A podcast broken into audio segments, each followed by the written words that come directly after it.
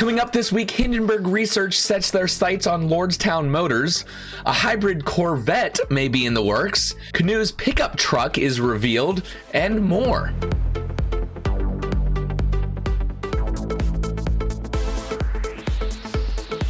Hello, friends, and welcome to episode fifty-six of the E V Resource Podcast. I'm Zach Hurst, and each week I bring you the latest E V news, information, and answers to your questions about electric vehicles.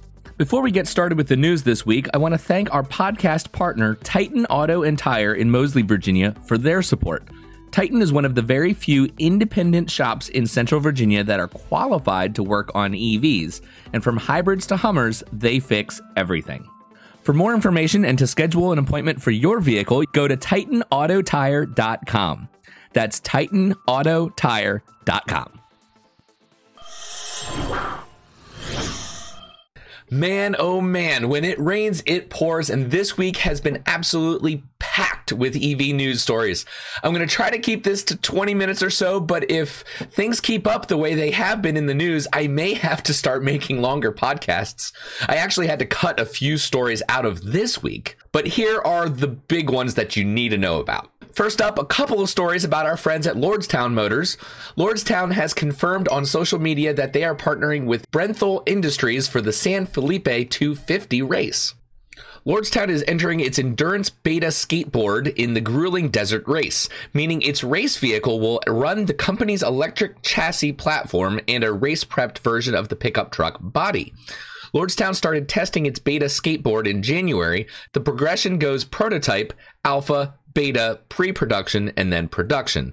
So they are just at the very beginning of this process. Steve Burns, C E O of Lordstown Motors, believes that finishing the two hundred ninety mile single-loop race will be a testament to the, quote, superior traction, weight balance, and advanced software control of our hub motor-based endurance, end quote. Indeed, just competing in the race is a big deal for any entrant, as desert racing has a tendency to absolutely annihilate vehicles. So if they can pull this off without any major problems, it would be a huge accomplishment for Lordstown. But major problems for Lordstown this week are coming from a different direction. Do you all remember a company named Hindenburg Research? Yeah, they're the company that effectively took down Nikola Motors after revealing many misstatements by the former head Trevor Milton. Well, this Friday, Hindenburg Research published a report on Lordstown Motors, and it's not very friendly, to say the least. I won't get too deep into details because it would take up the entire podcast, but basically their report is disputing the claim by C E O Steve Burns that Lordstown's one hundred thousand pre-orders are real. They say their, quote, conversations with former employees, business partners, and an extensive document review show that the company's orders are largely fictitious and used as a prop to raise capital and confer legitimacy. For example, they say, Lordstown recently announced a fourteen thousand truck deal from E-Squared Energy, supposedly representing seven hundred thirty-five million dollars in sales. E-Squared is based out of a small residential apartment in Texas that doesn't operate a vehicle fleet. Another point they make is, another one thousand truck, fifty-two point five million dollars order comes from a two-person startup that operates out of a Regus virtual office with a mailing address at a U P S store. We spoke with the owner who acknowledged it won't actually order any vehicles, instead describing the pre-order as a mere marketing relationship. Now, just as I said when the news first broke about Nikola, I think it's important to withhold judgment until all the facts are brought to light and we get to hear both sides of the story. To the second part of that, Lordstown did respond pretty quickly, denying the claims, and in an interview with the Wall Street Journal, Steve Burns acknowledged that they did hire consultants to generate pre-orders, but said that this was done to assess market demand. He told the publication that pre-order book was never misrepresented, saying, quote, we are not stating these are orders and have never stated that, end quote. So, we'll see how this plays out, but hopefully the result of this allegation will not be the same as the way it played out with Nikola, because we don't need another speed bump in the road to electrifying everything. So moving on, what's the first thing that you do when you get a new car? Maybe it's take it to a friend's house to show off or to a local cars and coffee meetup. Well, if your name is Sergio Rodriguez and your new car is in fact a Ford Mustang Mach-E, then naturally the first thing you do is go on a coast-to-coast road trip. And that's just what he did. Traveling a total distance of two thousand four hundred twenty-eight miles from Murrieta, California to Saint Mary's, Georgia, only cost him one hundred fifty-nine dollars and eighty-five cents worth of charging. And speaking of charging, the longest he spent at any charger was thirty-eight minutes. Not bad. I'm super excited when I see more and more long road trip stories just highlighting the fact that even non-Teslas can go long distance with the infrastructure that's being built out right now today. Love it. Next, another exciting story. Toyota may finally be weaning itself off of its hybrid addiction. Toyota has teased an image this week that is widely to believe the company's first fully electric passenger vehicle outside of China, and they say they will unveil it on Wednesday, March seventeenth, so just a couple of days away. Called the X-Prologue, the image shows only the front quarter of the vehicle in red, including a hook-like headlamp and the Japanese carmaker's ubiquitous logo. It is understood that the X-Prologue may be the battery electric S U V promised by Toyota in late twenty twenty that it said was, quote, nearly ready for production, end quote, and would be previewed in coming months. Koji Toyoshima, deputy chief officer of Toyota's Zero Emissions Vehicle Factory, said in a statement, quote, Toyota will shortly take the next step in the rollout of its forthcoming battery electric portfolio by first previewing an all-new mid-sized S U V in the coming months, end quote. If the X-Prologue is in fact this vehicle, the name itself clearly represents the Japanese auto giant's first real step towards an all-electric future. So I had an experience this week that relates to the next story. Uh, on Monday, I actually had the opportunity to get a hands-on look at an all-electric school bus. Now, I will be putting together an article and likely a video specifically about that experience because it was awesome. But related to E V school buses, in the news this week, Montgomery County, Maryland has officially submitted the largest order of electric school buses ever, three hundred twenty-six buses, and they say it's just the start. Montgomery County Public Schools has decided to fully electrify its fleet. It has chosen Highland Electric Transportation to get to work transitioning its school bus fleet from fossil fuels to electricity, and that starts with this order for three hundred twenty-six electric school buses to be delivered in the next four years. I can't tell you guys how important this is to get our kids away from diesel emissions. Air pollution can cause severe and long-term harm to kids' health and development, and conventional diesel-fueled buses are a gigantic source of pollution, even tremendously more than what is considered to be safe. In fact, a recent study found that carbon dioxide fumes inside buses combined with particulate matter were ten times higher than the limits recommended by the E P A. ten times higher inside the school bus, not just outside of it. This is a very, very big deal. So take this story about electric school buses from Montgomery County and uh, many of the other stories that are starting to pop up as inspiration, if you will, to your local schools and your school board and your counties and where you live. Use this to be proof to them, proof of concept, if you will, that if Montgomery County can transition their entire school bus fleet, and actually I forgot to mention, that's fourteen hundred school buses. The order of three hundred twenty-six buses is just in the next four years. That that means other counties can do it too, including yours. G M has its sights set on yet another electrification project, this time with the iconic Chevy Corvette. No, I am not joking. Now, you may have some reservations about Chevy deciding to tinker with one of America's great cultural icons, but honestly, times are changing, and if the C eight's mid-engine design hasn't communicated it enough, the Corvette is changing too. This time, Chevy plans on electrifying the car with a model they're calling the E-Ray, a plug-in hybrid that could arrive as early as twenty twenty-three. When the C eight Chevy Corvette Stingray was revealed last July, rumors about a hybrid or plug-in hybrid version were already a bit more than one year old. People started to wonder why the C eight had a central tunnel if it was finally a mid-engined car since it was revealed. And now S A E International reinforces that it should have a battery pack placed in that central tunnel and that it will be called the E-Ray. The electrified Corvette will be the first all-wheel drive option in the car's history, and the electric motors will be placed at the front.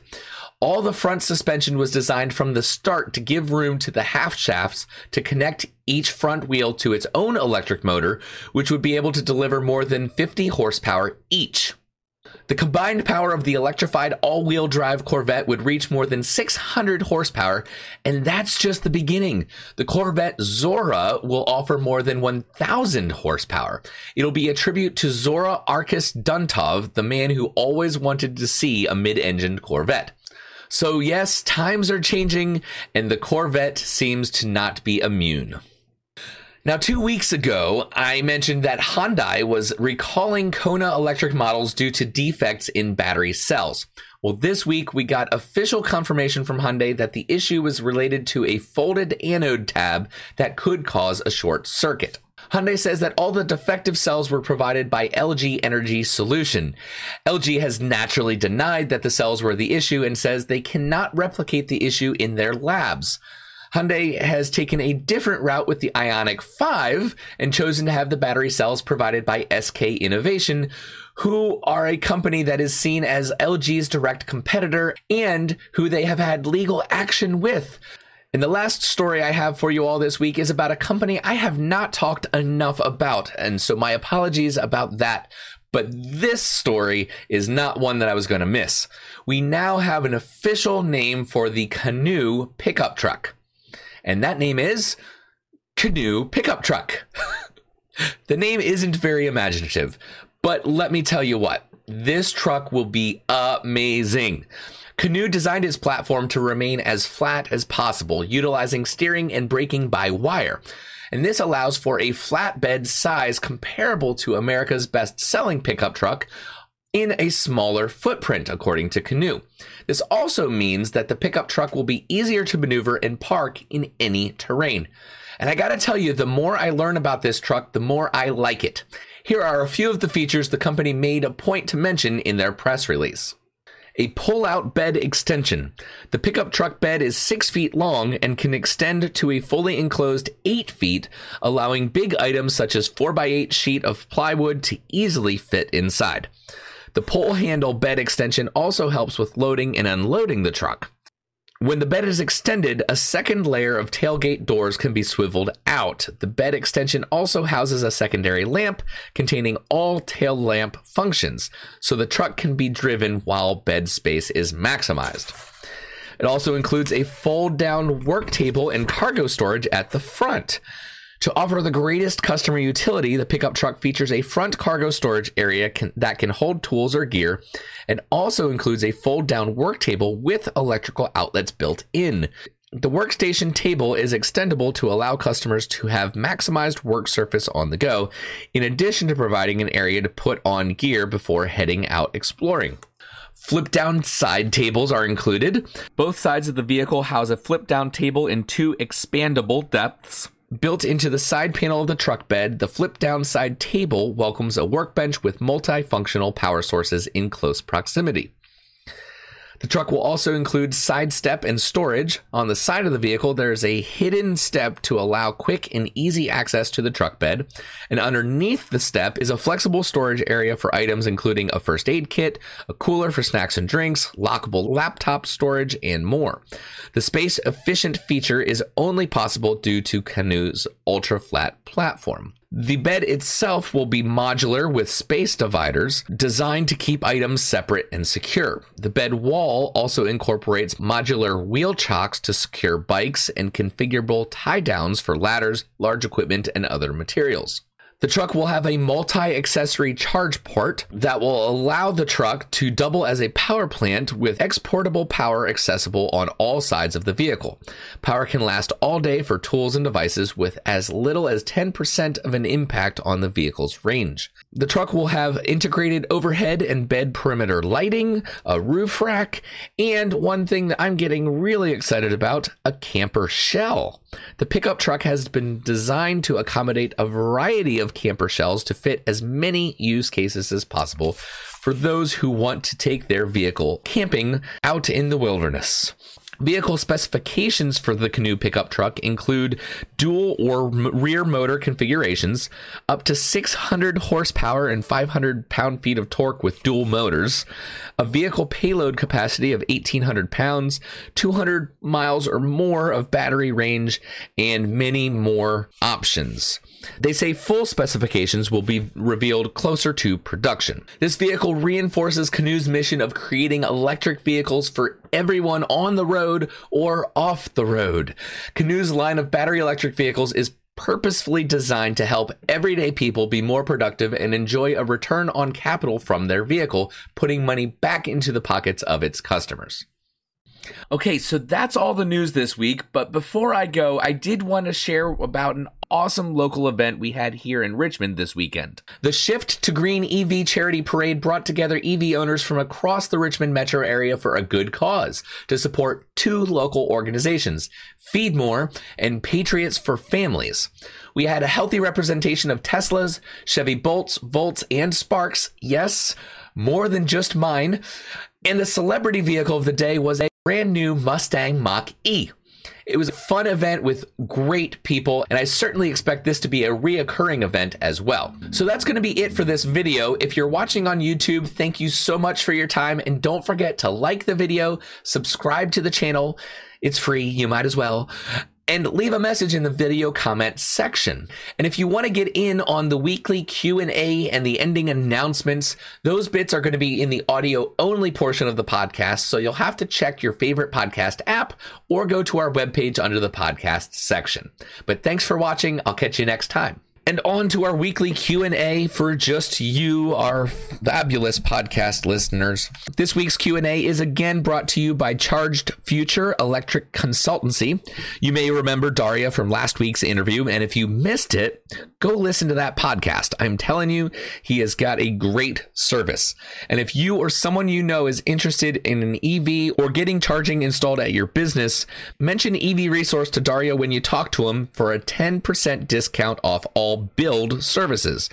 Now, once again, the initial consultation is free, so check them out at charged future dot com. On the last weekly Q and A, I asked you, have you ever felt range anxiety? And if so, how many miles of range were remaining according to your car before you'd run out of energy? And Dave Robinson replied that eight percent state of charge was remaining, twenty-five kilometers of range, and a descent into the valley to D C fast charge, and arrived with eighteen kilometers range left.